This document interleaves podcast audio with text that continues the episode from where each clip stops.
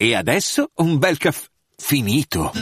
Perché rischiare di rimanere senza caffè quando puoi abbonarti a Caffè Borbone? Prezzi vantaggiosi, costi di spedizione inclusi, tante possibilità di personalizzazione e l'abbonamento lo sospendi quando vuoi. Decidi tu la frequenza, la qualità, scegli tra le cialde e capsule compatibili e crea il tuo mix di gusti e miscele.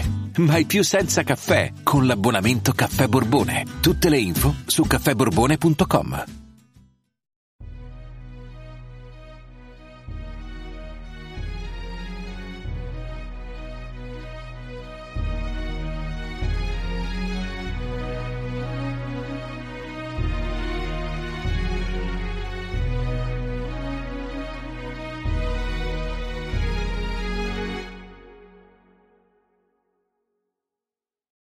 Ciao a tutti e benvenuti al 92esimo episodio di Pillole di Scienza. Come sempre, prima di iniziare, vi invito a seguirmi anche sui social, in particolare Facebook, Instagram e TikTok, per poter usufruire di molti altri contenuti come approfondimenti, quiz e tanto altro. Direi di partire con l'episodio di oggi. Torniamo a parlare di intelligenza artificiale.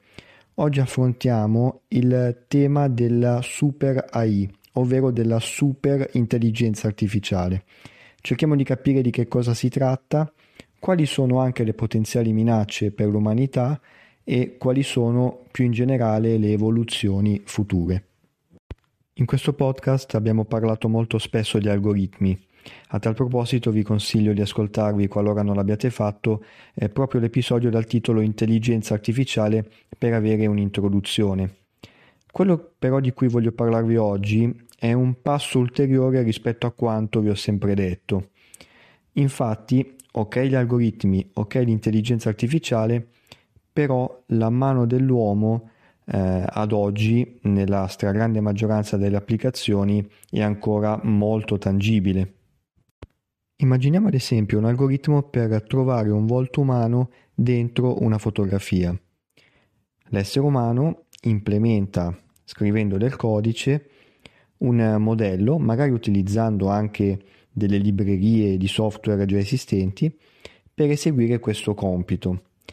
Quindi l'uomo dice sostanzialmente alla macchina come deve agire, poi certo la macchina applica questo algoritmo magari molto complesso di intelligenza artificiale, nasconde una matematica non banale, però il come viene risolto il compito viene spiegato dall'essere umano e soltanto da lui.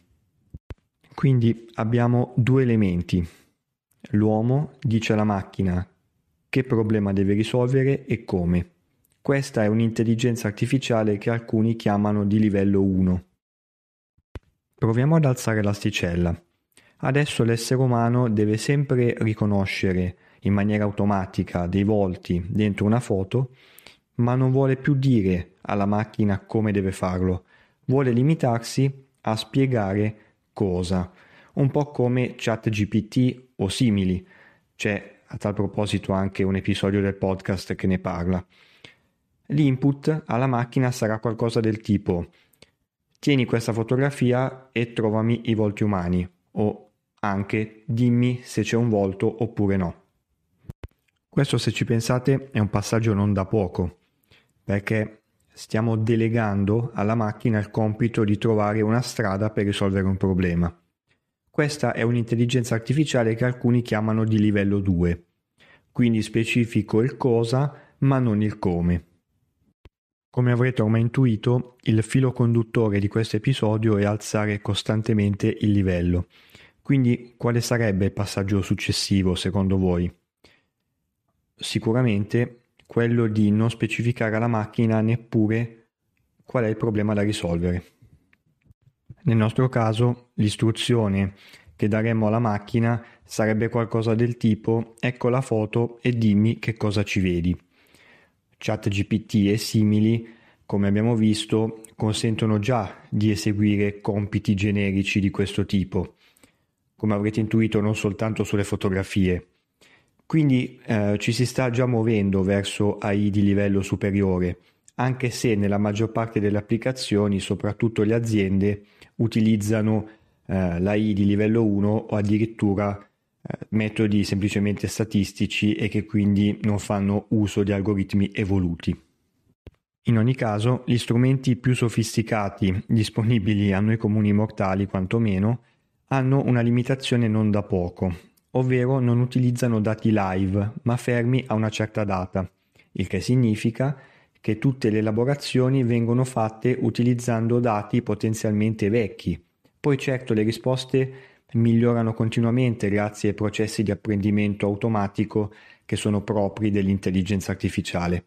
Però tutto questo pone alcuni freni, perché questi modelli non possono andare a cercare dati in giro per internet qua e là e prendere sempre gli ultimi disponibili freschi. Ma non solo. Se ci pensate, questi strumenti hanno anche un altro paio di limitazioni.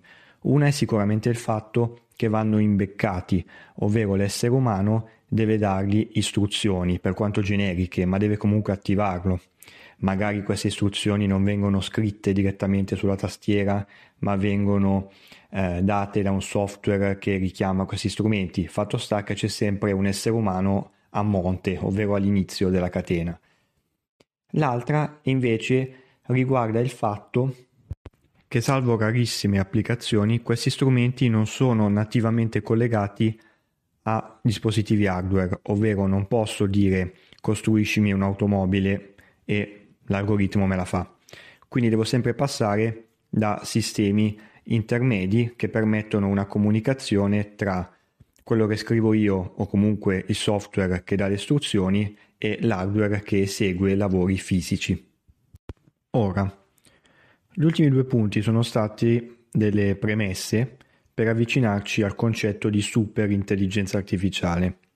Il passaggio successivo, come avrete capito, è il seguente: un algoritmo che agisce da solo senza essere imbeccato ed è potenzialmente connesso a tutta la rete globale con dati live e anche con la possibilità di accedere a dispositivi hardware.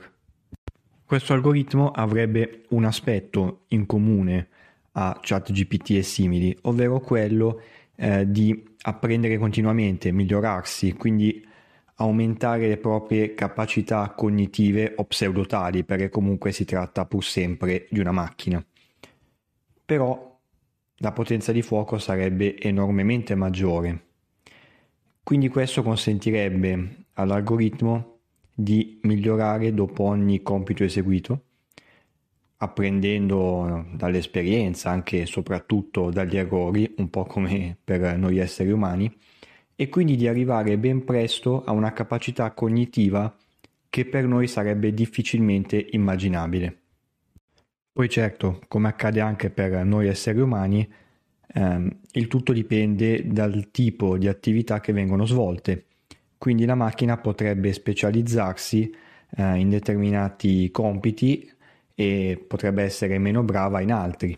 Quindi magari bravissima nel riconoscere forme dentro immagini, ma così e così in matematica, ad esempio.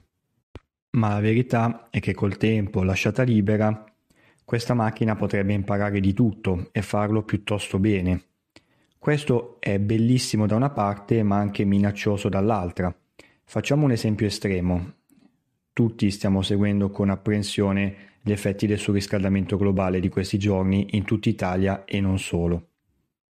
Un algoritmo ipotetico potrebbe ad esempio analizzare i dati live delle temperature a livello globale, ma anche le notizie che arrivano di giorno in giorno e che raccontano gli effetti devastanti del clima, e potrebbe arrivare a porsi una domanda: come si può fermare o quantomeno mitigare il surriscaldamento globale?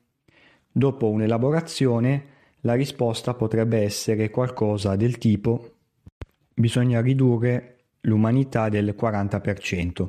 A questo punto, in pieno stile Terminator, questo algoritmo, connesso a dispositivi hardware, potrebbe costruire una macchina in grado appunto di decimare l'umanità.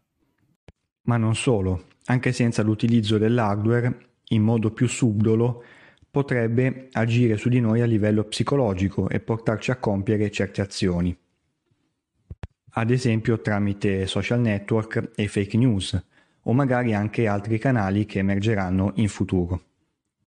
Tutto questo è fantascienza? Non proprio. Come avrete capito, la regolamentazione e limitazione dell'intelligenza artificiale costituirà una delle principali sfide del futuro. Invece, pensando positivo, questi algoritmi potrebbero davvero aiutarci a risolvere compiti estremamente complessi. Pensate ad esempio all'ambito medico. Malattie ad oggi incurabili, in futuro potrebbero esserlo anche grazie a sistemi di questo tipo. Tutto questo per dire cosa? Il progresso non va fermato e in un certo senso non si può fermare, però va incanalato nel giusto modo.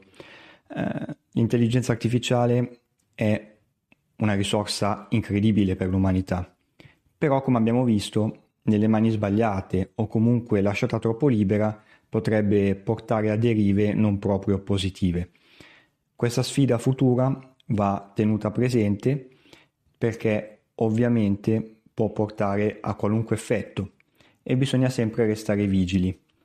Il livello etico, il livello normativo, ma anche quello tecnico saranno degli aspetti da considerare quotidianamente, perché la capacità di apprendimento e quindi di evoluzione di questi sistemi è incredibile e lo scenario di conseguenza in cui agisce cambia continuamente. Bene, anche questo episodio di Pillole di Scienza termina qui e vi aspetto come sempre numerosi per il prossimo. Ciao e a presto!